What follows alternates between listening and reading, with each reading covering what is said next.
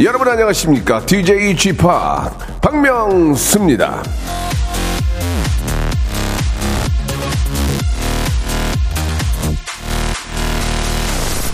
제가 언제가 김태호 PD에게 이런 얘기를 한 적이 있습니다 네가 제일 성공한 PD야. 네 끈을 놓지 않을 거야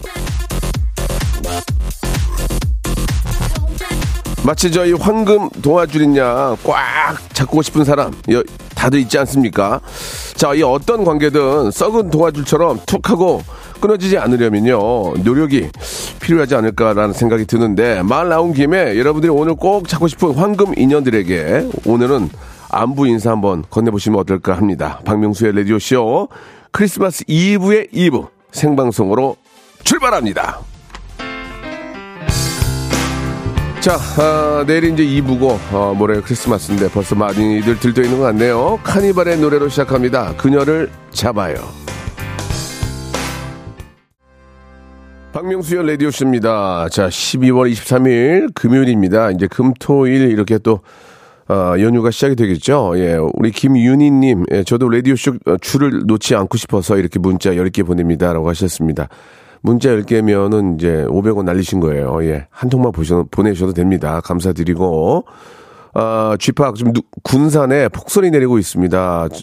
고양이 군산이라서 좀 걱정이 많이 됩니다. 유희진님 보내주셨고, 어, 이정진님하고 서혜영님이 똑같은 문자입니다. 오늘 초대 손님이 이제, 아, 대한민국 최고의 예능 PD죠. 우리 김태호 PD. 아, 오늘 나온다고 기다리고 있다고 하셨는데, 밖에 계십니다. 예. 뭐, 제가 말씀드렸지만, 예, 바로 예능계의 어떤, 아, 팀 버튼? 예. 뭐라고 좀 표현해 드릴까요? 예, 조지 루카스? 아, 너무 오래됐나? 아무튼. 자, 우리 김태호 PD. 저도 통화만 하다가, 진짜 몇 년 만에 오늘 얼굴 처음 봅니다. 예, 김태호 PD와 함께 한 시간 한번 만들어 볼 텐데, 여러분들이 김태호 PD에게, 아, 물어보고 싶은 것들, 궁금한 것들, 아, 보내주시기 바랍니다. 샵 8910, 장문 100원, 단문 50원, 콩과 마이케는 무료입니다. 여러분들 한번 궁금한 거, 알고 싶은 거 지금 물어봐 주세요. 자, 김태호 감독님 들어오세요. 일상생활에 지치고, 졸려 코가 떨어지고, 스트레스에 몸 퍼지던, 힘든 사람 다 이리로. welcome to the Bang Myung-soo's radio show Have fun 지루함 따위를 날려버리고 welcome to the Bang Myung-soo's radio show 채널 그대로 얼음 모두 함께 그냥 즐겨줘 박명수의 라디오 쇼 출발!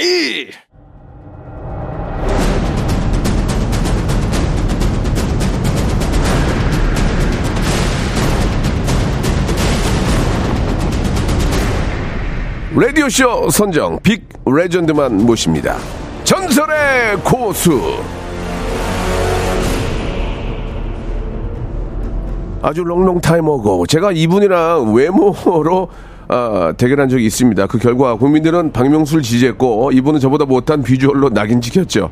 이때의 앙금으로 박명수를 캐스팅하지 않는다 라는 의혹이 지금 아, 전 국민 사이에서 지금 의혹이 제기되고 있는데 자 외모는 박명수에게 밀리지만 아, 연출 능력은 top of top입니다. 예, 끝없는 도전으로 이슈몰이하고 있는 전설의 스타 PD 아, 박명수가 절대 놓치고 싶지 않은 끈 김태우 PD 나와 주셨습니다. 안녕하세요. 안녕하세요. 반갑습니다. 네, 반갑습니다. 예. 약간 긴장하신 것 같은데요? 저보다 더 긴장하신 것 같은데. 아니, 아니, 아니. 좀, 항상 이렇게 저 실전처럼 해요. 아, 아까 예. 제작진분들이 평소보다 더 많이 좀 다운되어 계신다고. 아, 다운은 안 됐어요. 다운은 안 됐고, 사실 또 이렇게 또, 아, 빅스타 나오니까 제가 조금 저도 좀 긴장이 되긴 하네요. 실제로 이제 통화는 뭐 자주 하는데. 네네. 얼굴 본 거 한 몇 년 만이죠? 한 3년 됐나요? 저희가 2년 전에 놀면반에서도 뵙고 했잖아요. 작년에도 밥 먹고.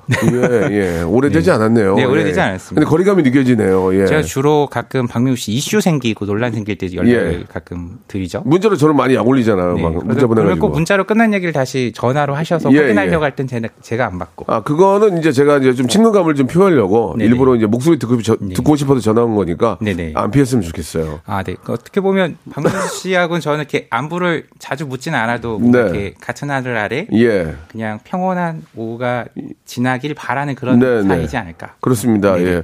아, 이제는 아, 물론 이제 연출도 하지만 한 회사의 대표가 되신 것 같아요. 제가 알기로는. 아, 네. 대표는 저희 다른 분한테 저보다 더 훌륭하신 분한테 이제 부탁을 드렸고요. 네. 저는 PD로서 예. 또 이제 여러 가지 프로그램 또 컨텐츠들 고민하고 있는 상황입니다. 어, 사실 이제 세상이 많이 변하니까, 예, 좀 거기에 맞는 아이디어도 좀 찾아야 되고, 새로운 기획을 해야 되는데, 어, 뭐, 이, 좀, 좀 유치한 질문이지만, 나이도 있고, 젊은 PD들과의 어떤 그 어, 치열한 경쟁에서 어떻게 좀 잘하고 계십니까?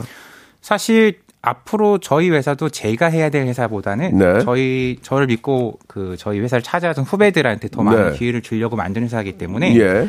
저는 아마 내년 내후년까지 마중물로서의 역할을 하고 예. 그 다음에 저희 후배들이 본인이 하고 싶었던 것들 할 수 있는 네. 그런 여건을 만들기 위한 회사가 되도록 예. 준비하고 있는 상황이에요. 알겠습니다. 좀 오피셜적인 얘기를 좀 하고요. 예, 이번에 이제 회사에서 이제 그 새로운 신입 사원을 뽑는데 굉장히 네네. 많은 분들이 오신 걸 알고 있습니다. 김태호 PD는 어떤 PD를 뽑나요? 궁금해요. 어 사실 예. 기존에 저희 회사에 있는 분들을 또 뽑을 필요는 없겠죠. 네. 그래서 이제 뭔가 자기만의 색깔이 좀 있고 뭔가 여러 명 안에서도 본인만의 빛을 발휘할 수 있는 분들이 예, 있으면 예. 저희는 한 명이라도 더 모시고 싶은데 사실 저희 공간이나 여건이 많은 분들을 모시지 못해서 최근에 지금 면접 보고 있는데 되게 조금 아쉬워요. 제가 이제 그 질문을 한 이유는 네. 예전에 김태호 PD가 MBC에 들어올 때좀 예, 정신 나가는 사람처럼 하고 왔다는 얘기를 들었거든요. 아, 예, 빨간 물 들이고 뭐 이렇게 귀인가 아, 어디 뚫고 예? 네, 노란물. 노란물이고 빨간 물이고 네. 뭐가 중요합니까? 아무튼 왔을 때 그 많은 분들이 제 좀 상태 안 좋다. 어, 그렇게 얘기를 했는데 결국은 뽑았어요. 네네. 뽑아서 이렇게 또 굉장히 큰 좋은 작품들을 많이 만들었는데 김태호 PD도 이제 이젠 뽑는 입장에서 예전에 나 같은 사람을 뽑을 것인지 그걸 한번 여쭤본 거예요. 예. 어, 그냥 면접하다 보니까 예. 뭔가 딱 먼저 간단하게 자기소개 부탁드립니다 하면 네. 편안하게 얘기하는 분들이 있고 예. 거울 보고 집에서 저도 예전에 그랬던 PD는 어떻게 했어요 예전에 이제 자기소개 한번 해보세요. 예. 어, 안녕하세요. 약간 이렇게 주변 이렇게 보면서 예. 그리고 옆에 사람들 전 되게 전략적으로 예. 옆에 사람들 얘기 많이 들어야지 하고 아. 옆에 분들 얘기할 때 약간 이렇게 뒤로 빼고 앉아가지고 예. 맞아요, 맞아요. 저도 그랬어요. 약간 이렇게 맞장구를 아, 치고 예. 기억이. 예. 뭐 굳이 그때도 뭐 어디 인터뷰에서 얘기했지만 앞에 계신 분들 제가 입사해야 저희 상사지 뭐 길거리에서 보면 서로 인사 안 해도 되는 사이인데 뭐 굳이 얼어야 되나라는 생각으로 예, 예, 예. 편하게 했던 기억. 아, 저랑 좀 비슷한 그런 또 이렇게 저 가치관이 있네요. PD가 어. 예, PD가 써야 나, 나, 써야 PD지 안 쓰면 남이지 뭐. 제가 여... 박명수 씨 처음 뵀을 때가 딱그 멘트 하고 지나갔어요. 어떤 제가 멘트요? 2001년도에 입사해서 예. 저 신입사원 PD들끼리 3층 로비, MC 3층 로비에 모여 있는데 예. 갑자기 박명수 씨가 쑥 나타나더니 예. 제가 박명수 씨는 알죠. 그러니까 인기는 예. 없지만 인지도 높은 개그맨. 뭐라고 다시 한번 얘기 뭐라고? 아, 인기가 높진 않지만 해보자는 얘기야?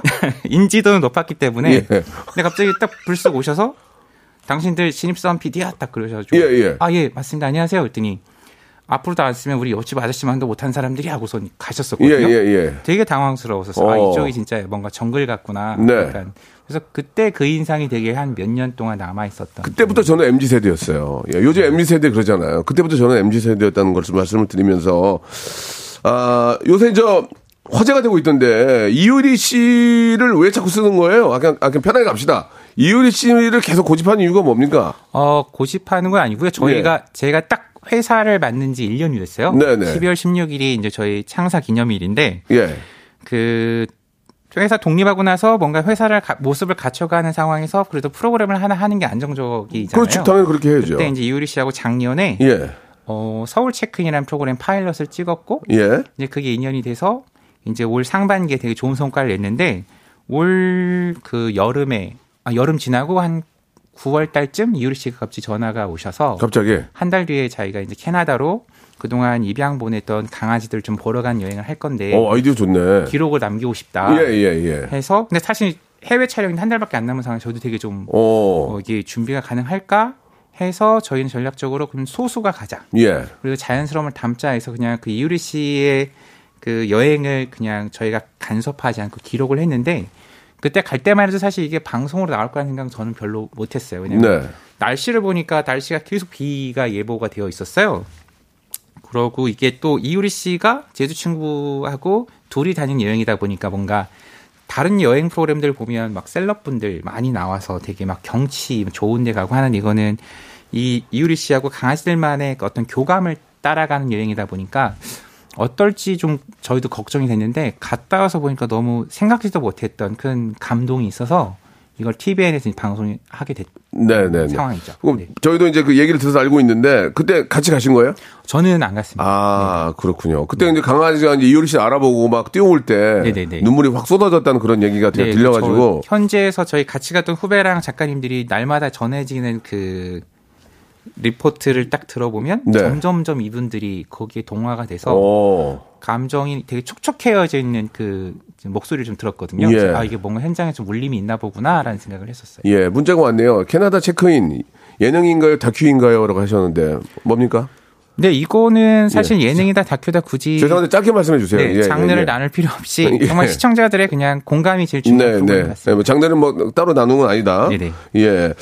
내년에는 아 일단 서울 체크인 아, 지금 이제 캐나다 체크인이 방송이 되고 있죠. 네네네. 예, 굉장히 화제가 되고 있고 여러분들이 많이 좀 관심 한번 가져주시고 그 해외 스타 버전 체크인도 준비하고 있습니까? 어, 굉장히 좀 저만 빼고 하고 있네요. 네, 그 체크인이라는 예. 그 이름을 가지고 저희가 이제 예. 어떻게 활용해 볼까 고민을 많이 네, 하다가 네, 네. 오히려 이유리 씨만 서울에 오는 게 서울 체크인이 아니라 오. 어. 해외 스타들이 한국에 왔을 때 예, 예. 뭐 하고 놀지, 뭐 예. 어떤 일을 하실지를 어. 따라다니는 약간 예. 그런 또 체크인 시리즈도 준비하고 있어서 누군지는 안 물어보겠지만 섭외가 돼 있나요? 섭외는 여러 분 접촉해서 어느 정도 예. 성과가 나오고 와 대박. 네. 우리가 얼마나 분이에요? 어, 그쵸. 아, 그렇지. 모르는 사람 할 수 없겠지. 예, 네. 예.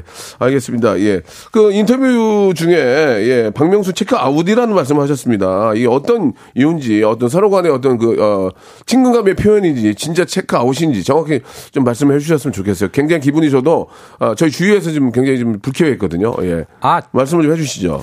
박명수 씨가 사실 라디오 쇼도 그렇고 네네. 할명수도 그렇고 계속 그 출연 제의를 예. 작년부터 계속 해오셨어서 제가 이제 더 이상 안 받겠다 해서 제가 그냥 그 예, 예. 제 SNS 예, 때문에 예. 방수 체크아웃을 해놨던 예, 거죠. 예. 알겠습니다. 예.